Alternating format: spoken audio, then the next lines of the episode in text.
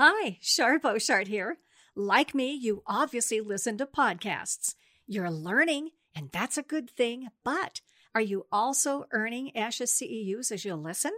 Newsflash! SpeechTherapyPD.com is offering a new discounted annual podcast subscription, and you need to take advantage of it. SpeechTherapyPD.com is the leader in speech language pathology podcasts. They produce over 16 new podcasts with great topics, including ethics, every month. Listen to Speech Uncensored, First Bite, SLP Now, as well as the Speech Link. Here's what you do.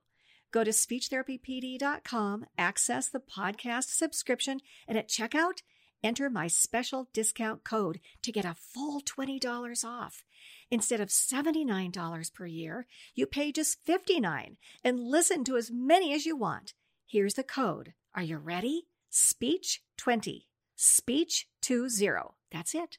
Choose from over 175 hours of on-demand pod courses and get practical information and your CEUs. It's absolutely a no-brainer. Welcome to the Speech Link. I'm your host, Char Boshart, and I invite you to listen and learn practical strategies from experienced experts to take your therapy to the next level. I have a question for you. As a school SLP, have you ever wondered if what you're doing with your therapy kids in pullout is leaping across the great divide and actually transferring and impacting the child's knowledge and performance in the classroom and beyond? If you have, you're not alone. I, too, have asked myself that question. Maybe you even thought that it might be helpful to collaborate with the teachers more, or even go into the classroom and co-teach. But how in the world do you do that? And that right there is a crucial question from the SLP's perspective, as well as the classroom teacher's perspective. Well, stay with me. We'll learn insights about that very question. Grab your pen and a big pad of paper. Here we go. Today, my guest is Susan Fitzell. She's been in the classroom teaching since 1980. But over the past 20 years, she has instructed and consulted in classrooms throughout the United States, working hand in hand with teachers, specialists, and speech-language pathologists to guide and support them in making positive differences for kids. Now, she's written a dozen books for teachers, parents, and students, and is one of only 650 certified speaking professionals in the world today. That's very cool. Her latest book, Best Practices in Co-Teaching and Collaboration. And by the way, there are 11 five-star reviews on Amazon, okay? Very, very well received. And her book includes an excellent chapter that highlights how SLPs can be more effective in the inclusive classroom. And I think she's going to tell us how we can access a free copy of that chapter. Personally, Susan describes her family as a proud family of geeks. She has 2 adult children, one with central auditory processing disorder, CAPD, and severe dyslexia. Both have earned degrees, however, in mechanical engineering, using the strategies that she's going to share with us today. And she credits a speech-language pathologist with saving her son from years of an incorrect diagnosis by suggesting they seek the services of an ENT who specialized in CAPD. Very nice. Impressively, she is a black belt in kickboxing and a student of Kung Fu. And she told me, quotes, "You may have seen me on The Voice." And I'm thinking, she sings too? Oh my gosh. And then she said, "In the 4th row, on the left, sitting as close to Blake Shelton as I could." Very cute. I am so excited to have our own educational consultant from Manchester, New Hampshire, who's a nationally recognized presenter, author, and occasional skydiver. Welcome to the Speech Link, Susan. Thank you, Char. Thank you very much. I'm thrilled to be here. And as you shared, my son was significantly helped by a speech path that gave me the right direction to go in for him. And so I kind of hold speech paths up on a pedestal, you might say, because I think the work that a speech pathologist does is so incredibly important to our students. Thank you. Well, let's get started here. Like you, Susan, I've done a few seminars, okay? And frequently during my seminar, I ask the school SLPs in the seminar, to raise their hand if they teach and go into the classroom. And honestly, maybe a handful actually respond with their hand up. So as an SLP, though, I have gone into the classroom and I really liked it. And it was really beneficial. Okay, so let's get started. Let's begin with the benefits of SLPs going into the classroom. What are they, Susan? Well, there are benefits that I have seen in the classroom through my job as a coach and working with collaborative pairs of specialists, including speech pathologists and the teacher. Mm-hmm. When I first started working with speech pathologists in the classroom, I did some research. And so the benefits that I'm going to share are also backed up by the research by Sylvia Diehl, who's a speech path. And she said, you know, a quote that stood out in my mind was she said, I believe that you don't make major input with children with complex disabilities unless it's collaborative. And I was really impressed with her work. And some of the work that she cited that was benefits, some of the things she saw, and I have seen it myself, is number one, and this is one of my real passion points, is it reduces the stigma of the pull-out model. Mm. When students are pulled out of the classroom, first graders, maybe they don't mind so much, but as kids get older, they're often very embarrassed by it. And there's a stigma that builds up around them. So I'm a fan of where possible, and it's not always possible with interventions for speech, when possible, have them in the classroom so that they're not being pulled out and they're that kid, there he goes again. There's something wrong with him or her. Another benefit is that it can actually increase individualized instruction because, well, if the speech path is going into the classroom, there's less transition time. So when a student, leaves a classroom, walks down the hall, goes into the speech path classroom, they're not only losing the instruction that's happening in the classroom, which could be detrimental, they're also spending time in the hallways getting to the speech path's room. And that can take away some instruction time or even some of the instruction time the speech path has with that student, because sometimes kids kind of mosey along and they don't necessarily get to where they're supposed to be right on time, unless the speech path is going and picking them up. Right. Another benefit is that when a speech path can work in the classroom, it also helps to build stronger peer relationships for those students, because ideally the speech path isn't, pulling all you kids that need speech path services, come into the back of the corner of the room and I'll work with you all by yourselves in a circle. That I wouldn't encourage. That might as well just pull them out. However, if they can be worked with in the classroom amongst their peers in a small group that includes kids who don't have issues, now you're actually able to build better and stronger peer relations for the students, and understanding probably would help also with understanding. If you've got a student who has some speech issues, like my son, he had a short and a short, and the short was what he wore on the top and the short was what he wore on the bottom. And so he spoke and kids saw that he was, different. And, this then would be more normalized in the classroom, and all the students would then be able to get some benefit from the language skills that a speech path brings to the table. And research shows, and some of this research is the research from Sylvia Diehl, Dr. Sylvia Diehl, is that academic performance actually improves.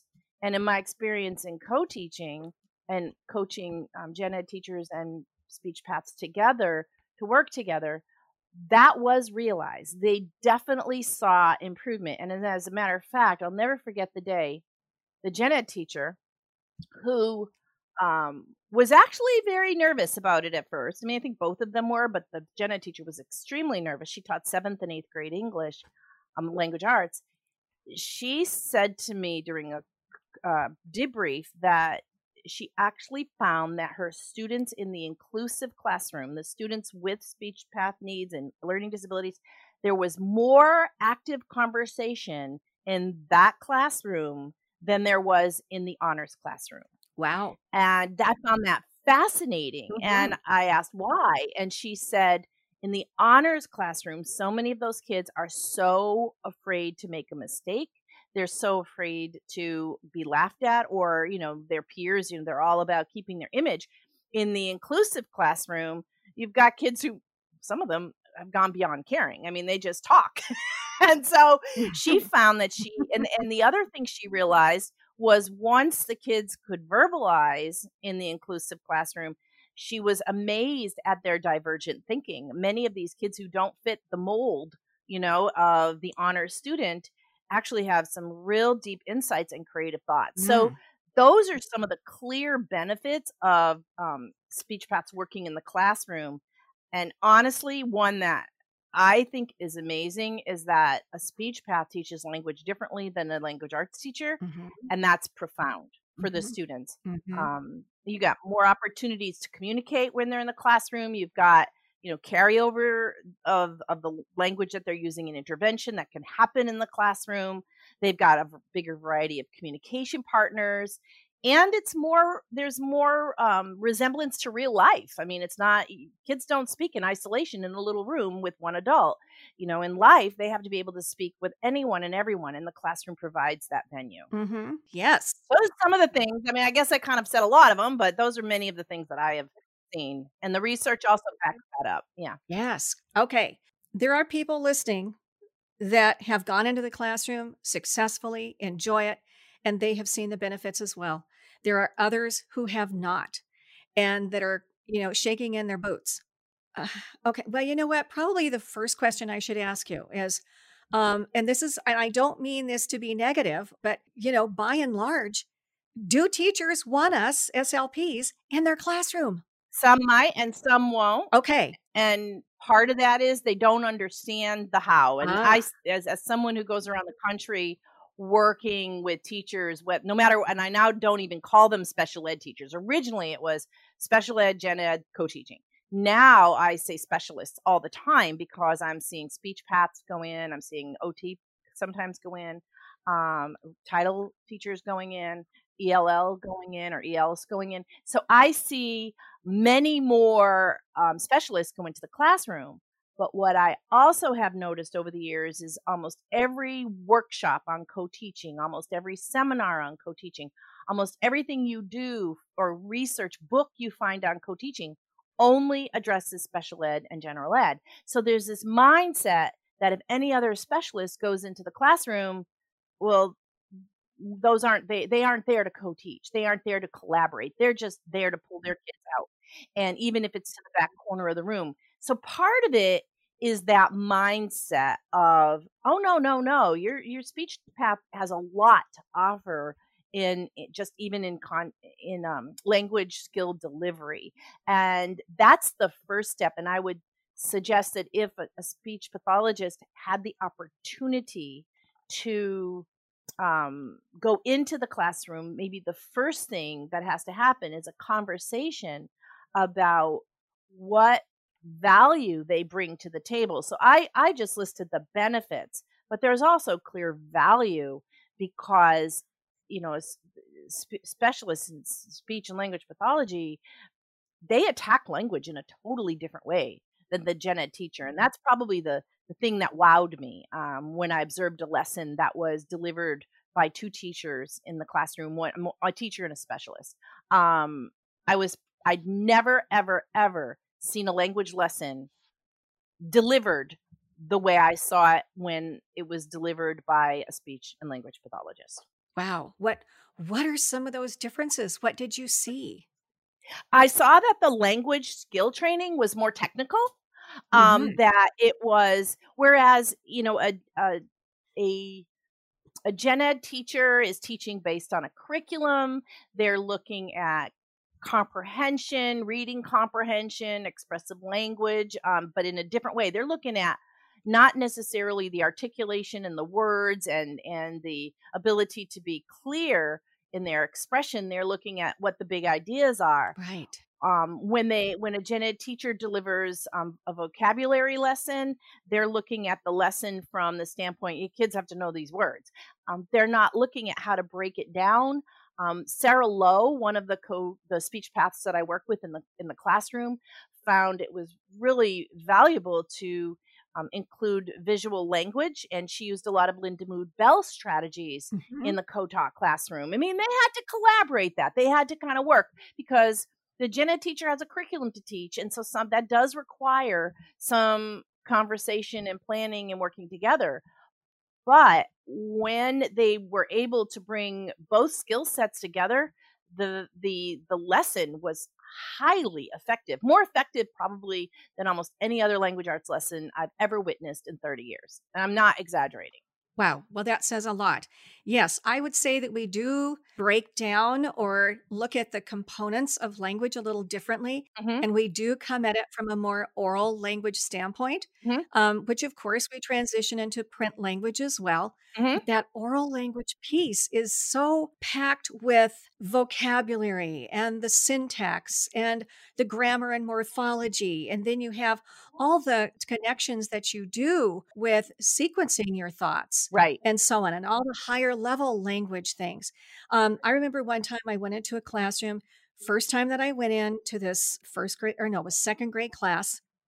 And I had gone into one of the other second grade classes and, you know, I had done quite a bit in there and I left. In fact, I always leave, you know, my activity. If I have some sort of manipulatives or something, I always leave extras for that teacher to do again, if she wants to, or he wants to. So at any rate, one of these other second grade teachers came in to that second grade teacher that I'd been working with. And she says, "Oh, what's this?" And she says, "Oh, Char's coming into our classroom. Oh, I want her to come in and do that as well." So I did. I went in and, you know, we did a little bit of collaborating, but not much. I just kind of did the activity that I did prior with this other second grade teacher.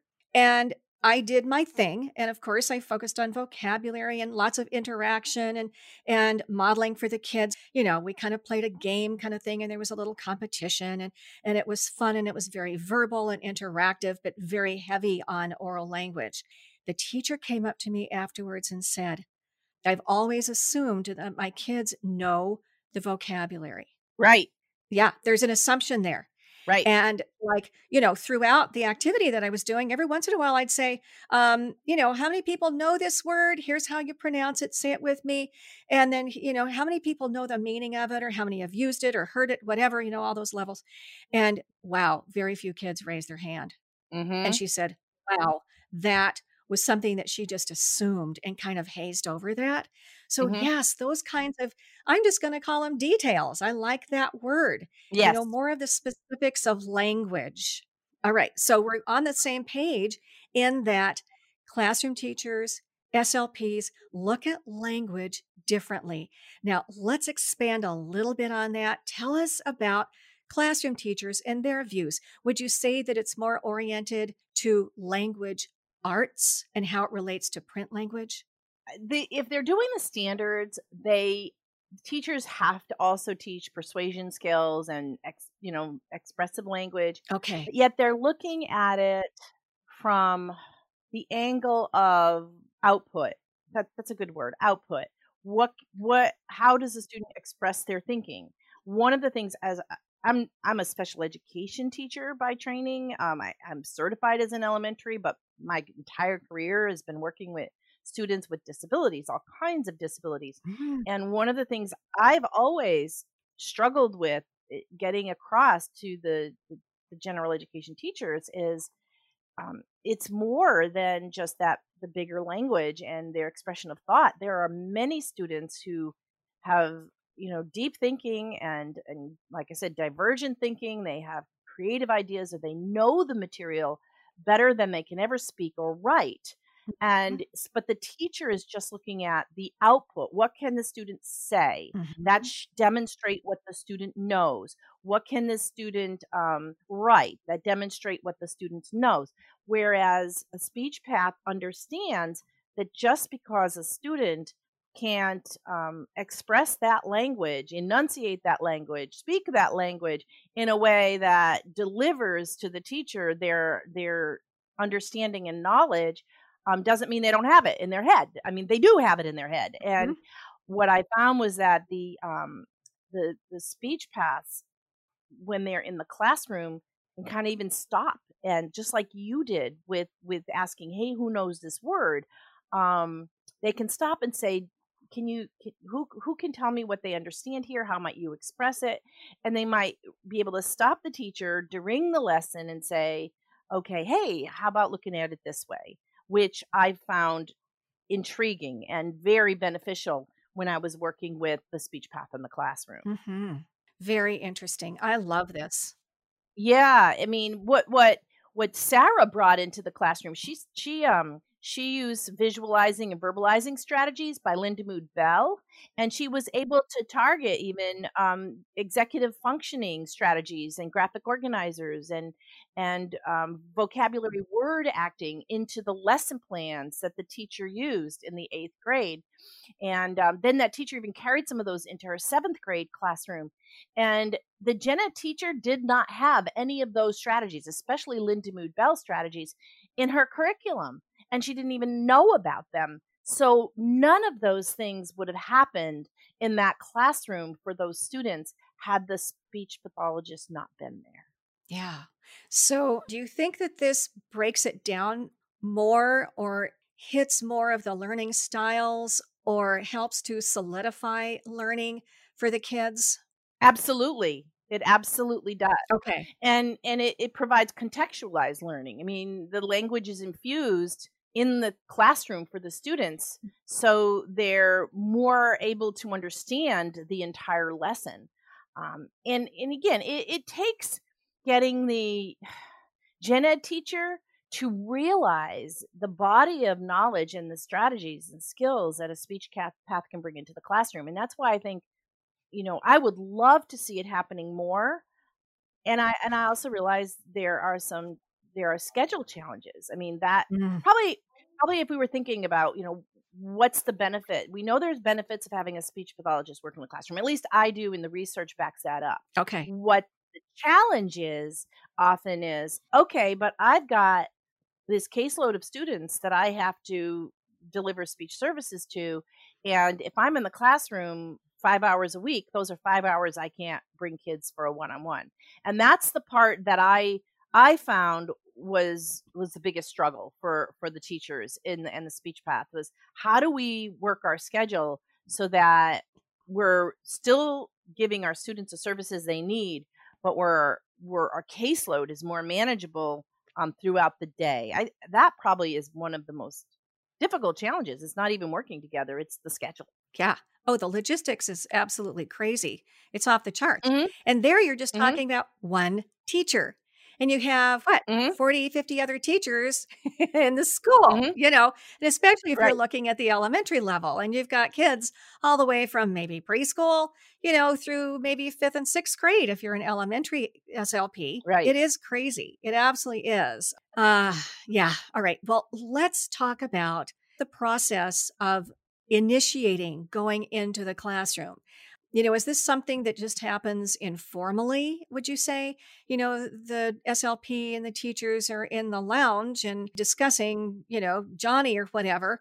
And somebody says, maybe it's SLP or the teacher, and says, oh, why don't you come in and we'll do a little collaboration and we'll co-teach and do something. How do you put the people together?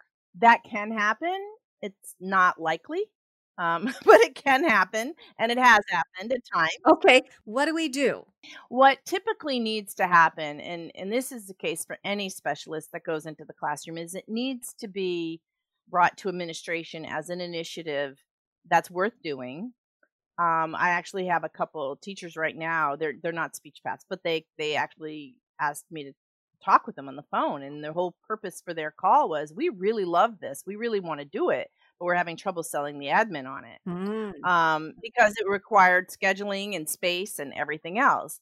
So what I recommend is if there's, you know, a possibility that, you know, some of our listeners here would like to try this, is you could try it informally with something that works out conveniently, but the ideal way would be to get the administration on board to look at the schedule. And then at the beginning of a school year, you know, look at the caseload for the speech path and say, okay, where do we have kids that, and it may even be in the upper grades, like if it's elementary, third, fourth, fifth grade, where you have many kids that are now, we're looking at carryover strategies, conversation, language development in the classroom, where we really want them using it, focusing on oral language.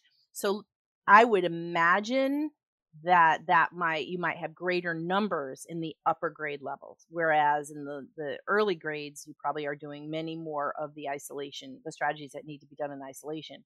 So let's say you picked fourth grade and you said, I really like this fourth grade teacher. We'd really like to try this. Then what needs to happen is when they're scheduling students over the course of the next year, for the next school year, they need to look at the speech path caseload and say, okay, these are kids that could definitely benefit. They're all fourth graders. They all are at the point where they can use carryover strategies. Instead of scheduling them during the IEP meeting as students who need pullout and isolation strategies, how about we schedule their services to be done in the collaborative classroom, whether it's co-taught or collaborative classroom?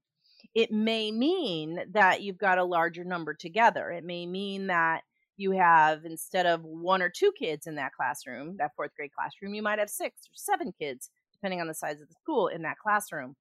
And then the speech path goes in at the beginning of the year, understanding. And that's how it was done in the speech path that wrote the piece for my latest book on best practices in co-teaching. That's how it was done with her. I mean, she had those students already scheduled into the classroom in the summer. She knew she was going into that situation starting day one of school year. And so she could plan accordingly that way. That really is more doable than trying to pull it out in the middle of the year, or like even at this point in the year. Right. And so then you go in and you've got this group of students. So you design your instruction with the gen ed teacher to include those strategies. And one of the things that I try to do when I'm helping people work together, teachers work together and specialists work together, is figure out how can we do this simply and easily without requiring a tremendous amount of planning time. And there are some ways to do that. I have 24 very specific implementations that can happen. One of them that comes to mind that would be really easy to do, even if you just walked in, would be what I call one teach, one interpret. Mm-hmm. And what that looks like is, one teacher, the gen ed teacher, is delivering some instruction and knows during that time that every 2 to 3 minutes she will turn to the speech path and say, how would you frame that? Or what would you add to it? Or, is there, how would you approach this piece, whatever, this language? Or would you use different vocabulary? And now the speech path, usually their knowledge is so profound, so they're so good at what they do, they could literally then reframe what the teacher just spoke with that vocabulary in mind, with the phraseology in mind, with all those carryover strategies right then and there. Wouldn't require a lot of planning time, but it would also be more on the cuff, off the cuff. Right. That could work.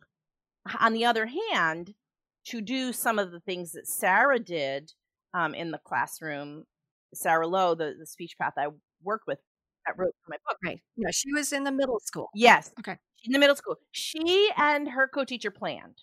They did a lot of planning. They weren't always able to plan. Things got in the way, state testing and other commitments and IEP meetings, but they were able to plan quite often. And when they could plan together, then they could that's when they were able to implement the Lindamood-Bell strategies. And she also used some other speech path therapy tools that she was familiar with, that she was able to bring into the classroom that were appropriate. But those required more planning. So as I look at this, it could be done off the cuff, but my guess is that it would be necessary for the speech path to be really, truly be able to plan more, or with the gen ed teacher, and at least to say, okay, here's the lesson. I will deliver it this way, which is based on the standards in the curriculum and the core content. And what piece could you add in the speech path? Figures that out. Here's what I would do to enhance it, to make it more technical, to work on the language piece. And the speech path then plans their part of the lesson, and doesn't have to be in the same room at the same time in the same place as a gen ed teacher. So they both go off and plan their piece, and then they pull it together. I would see that more of that kind of collaboration would be necessary if we really, really wanted to deliver powerful strategies and make this effective for the students. One little caveat that I would like to kind of rewind our thoughts here.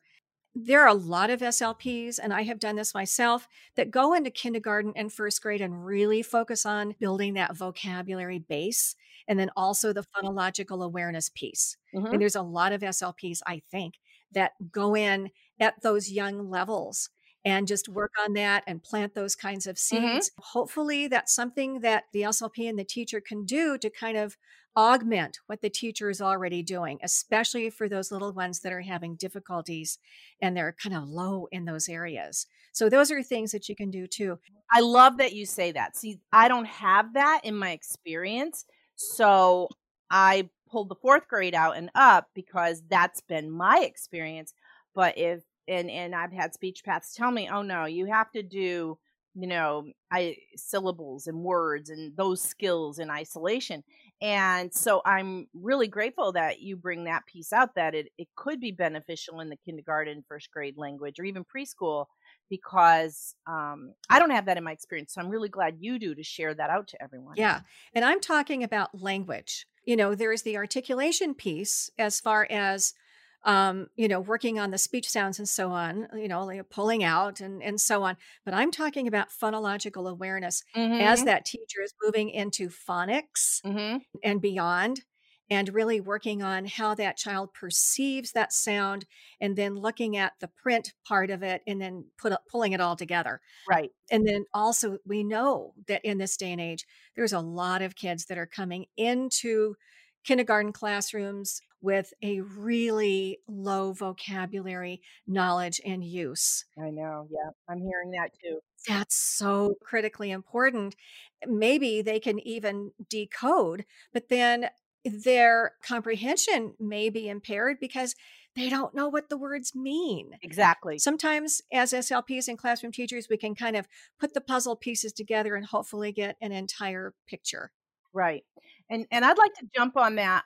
One of the things that I'm reminded that the SLP, a couple of the SLPs that I've worked with have shared is that when they're working in the classroom, they have a better understanding of what their students need to know and how high they can set the bar. What I've heard from not just speech path specialists, but even other specialists that would typically pull out is that, you know, when you're working in isolation of the classroom and the content and the curriculum, you might use, you know, the strategies that are in your toolbox. However, they're kind of not connected. They're not connected to what's happening in the classroom. And that's what the specialist in particular, speech paths have said is, oh my gosh, I had no idea. Here, I'm working on this, that, and the other skill in my little room.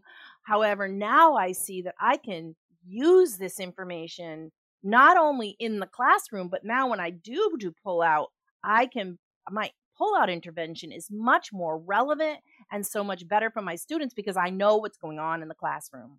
Amen. That relevancy piece and the transfer.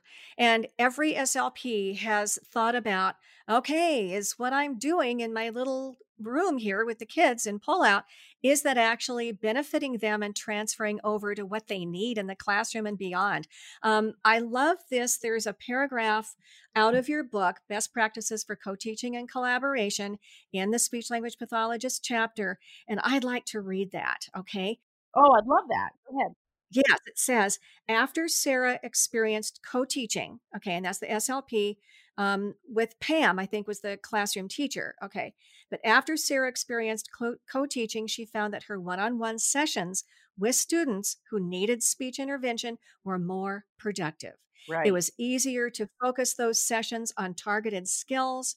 She and Pam co-taught. And you know what? I am going to say who needed speech and or language intervention, because there's a difference. Speech is more of the articulation of sounds.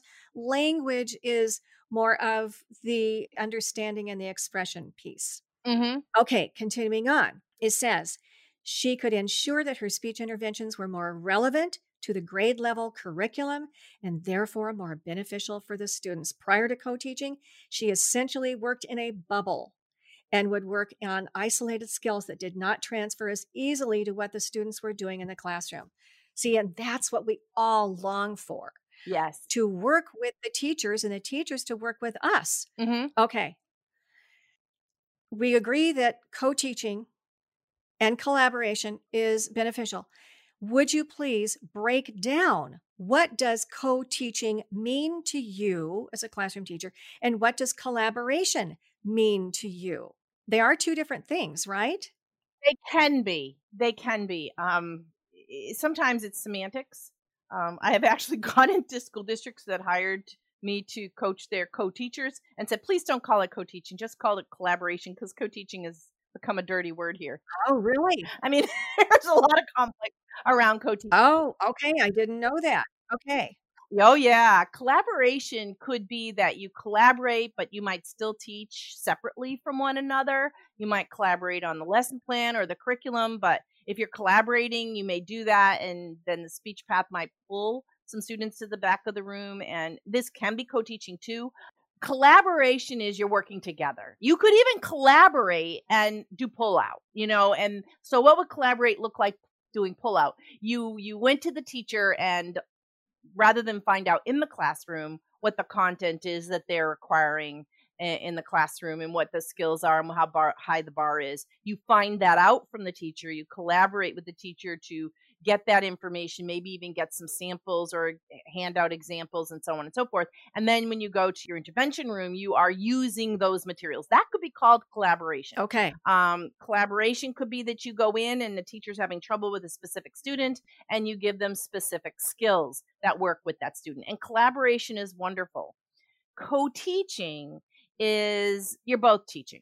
You're both in the general classroom. It doesn't mean you're co-teaching at the same time. It doesn't mean that you're co-teaching, you know, both of you are up front talking and sharing off. Like some people have this image that when I walk in, I can't tell who's who. And there's some of that there, but the image that people have is two people are just in the front of the room doing direct teaching at the same time. Mm-hmm. I would find that that's very general, and I've found that is not necessarily effective. So when I talk about co-teaching, both teachers have a specific role in the classroom that maximizes their skill set. Ah. So if I was to look at some of the implementations that I share with teachers, that here's what you can do. An example with a speech path like I shared could be one teach, one interpret. It could even be one teach, one summarize. So let's say a speech path comes in and says, you know, I don't know this content. So how do you expect me to deliver information for a 10-minute chunk of time, which is easier to manage for everybody, especially an elementary speech path that might not be able to be in the room for an hour. Mm-hmm.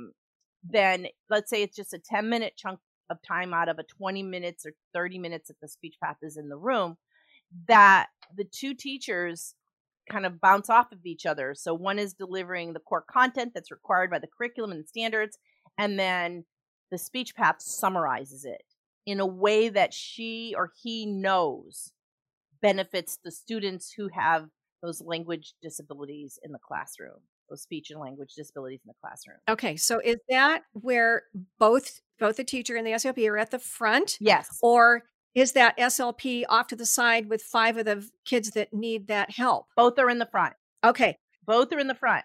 And the benefit to that is not only will the students who are, you know, identified as needing those interventions, they'll get the benefit, but there are many students in that room, especially if you're talking kindergarten, first grade, second grade, there are many students who haven't been identified yet or may never be identified, but they're still having language difficulties. And, but it's not identifiable as an SLP category. And so now... Yeah, it didn't qualify, yeah. Yeah, so the speech path is actually delivering value to the entire class with the way that they're summarizing this information. And that's a real simple way to co-teach. Now, some people might say, well, if that person, if the specialist is just summarizing, how is that co-teaching? Well, they're both up front and center. They're both delivering content, and they're both delivering value, and they're both maximizing their talent in the room and their skill set in the room. That is absolutely co-teaching, and it's also collaboration. So that's one, you know, one example. Okay. So there's also another one that could work very well. Let's say the students are doing group work, and kids have to communicate with each other to get something done.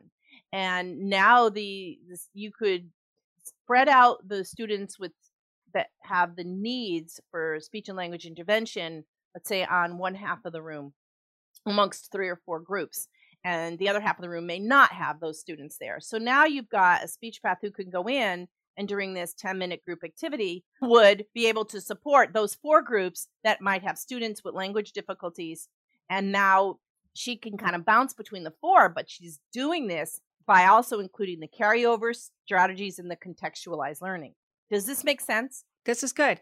There are a lot of SLPs that want to go into the classroom. One, how do we do it? How do we get in there and actually, interact with that teacher and to be seen as a supplement that is going to be helpful for the teacher and for those kids? Right. So, no, this is really good. And I know that there are challenges. There are a lot of challenges. Let's talk about the logistics. How do we overcome or deal with some of those? Like, let's just start with planning time. Well, one of the things that I am encouraging teachers to do today in this day and age with such heavy internet capabilities is to plan in the cloud. So back in the early days of co-teaching, when Dr. Marilyn Friend was sharing how to co-teach, all over the country. At that time, we're talking late 80s, early 90s, there was no internet. There was, but it wasn't in schools. And most people didn't have it in their homes. And so her mantra at the time was districts must provide common planning time, preferably every day, but at least once a week. If they don't, it'll fail. What I have discovered, especially in the last 10 years, is even when teachers have that provided to them, they don't use it or they rarely use it. What teachers and specialists are telling me is they may chat for 5 or 10 minutes of that meeting. They decide what course of action they're going to use in the classroom for delivering whatever content is coming up. And they plan in the cloud. So they might put their PowerPoint in Google and Google Slides, and they'll work on them together and at different times even. They don't even have to be there at the same time. One will start it, the other one will go in and finish it or add to it. That's how some teachers are adding, some specialists are adding their interventions, is the Gen Ed teacher will put their PowerPoint that they're going to use in their instruction up in the cloud, and the specialist goes in and adds the interventions and the extra activities and the Lindamood-Bell strategies and the the articulation section for 5 minutes or whatever it is, and so then they might talk about it for a few minutes or chat or call on the phone. So the planning piece today I have found to be much more flexible and much easier. It's always the big, we need planning time. However, in reality, people are doing it on their own time at their own convenience and mostly in the cloud. And then they're having short conversations. Okay, here's the next one. How long is the SLP in there? Is it, is it typically 10 minutes? Is it a half hour? Is it maybe 45? What's the typical amount of time? Yeah, elementary level, I have seen specialists spread, and I'm going to say specialists because it's everyone. Yes. Spread so thin that sometimes they're in it for as little as 15 minutes. And when I hear that, I discourage it. Okay. Because by the time the specialist goes in the room, gets the attention of the gen ed teacher, and sometimes gen ed teachers, elementary teachers, because there's no bells, it's very different at middle school. They may want to finish their last couple minutes of what they're doing. So that specialist comes in, sits in the back of the room, and their hands are tied. They can't do anything until the gen ed teacher decides to transition into something else. And so you've only got 15 minutes. You're lucky to get 7 to 10 minutes of actual intervention time with the student. So my recommendation is minimum 20, and that's only under duress. I think a half an hour to 40 minutes is the minimum. And if you could do it for a whole, 50 minutes, that's fabulous. Okay. However, it can be done figure 20 minutes, so they might lose 5 minutes on each end for transition. At least you're then getting a solid 10 in intervention. It's still not quite enough, but depending on how efficient the people are and how respectful, what I coach the gen ed teacher to do is the minute you see that person walk in, you wrap up, you know, and now you take advantage of that other person's skill set, that speech path skill set, or the ELL teacher's skill set. That's not a time to finish your lesson. Finish it when they leave. And that's how I coach them, because, you know, the specialist time is incredibly valuable. And often in elementary, they're going between rooms. Now, at the secondary level, the classes are full periods. And so whether it's if it's an 80-minute block, I would say you don't need the whole 80 minutes. But, you know, you could easily do the full period. That's where it is even more critical, though, to get more than one or two of your caseload in that room, so you're getting everybody covered with their goals, because otherwise it's impossible for the schedule. Mm-hmm. Okay, that brings up something that I did at the elementary level. I had quite a few on my caseload. I had like almost 100, and I wanted to go into the classroom, and a couple of teachers said, yes, we want you in. So I wanted to take advantage of that. So I asked if some of the other kids in the other classrooms could come in at that time that I'm in that, quote, second grade class working, because they're all working on the mm-hmm. same thing. Now, I wanted it to be kids that were in the same, at the same grade level. Okay. And they came in and did that. But I don't know if that's legitimate for everybody or if that's done. Is that a strategy? Yes, it is. It is. Okay. Yes. I've seen that strategy used, especially in schools that are very small, with large caseloads mm-hmm. and minimal staff. Mm-hmm. So that is absolutely, it's not really used on the secondary level, or I haven't seen it very often used at the secondary level, but elementary is a whole different animal. And there is rarely enough specialist staff to have the kids spread out all over the place. But then if you haven't stacked a classroom ahead of time, and some people are against that, I you know, that's my preference. I would rather have a third of the classroom it needs so that I can really work with them for a longer period of time altogether than have them spread out all over the place where I'm running around trying to give 5 or 10 minutes to each kid. Mm-hmm. I would rather have them stacked in a room, but not every administrator or even teacher staff agrees with that. Yes. And so but absolutely I've seen it where, okay, we've got 4 kids that are in this third grade classroom.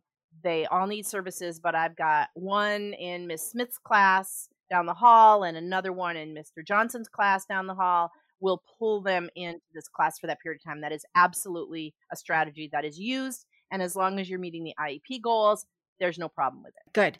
Now, our time is limited, but here is the $64,000 question, Susan. Oh, boy. How do we document that this is working? Do we take data? Do we just rely on test results? Do we just write down what we see in our impressions?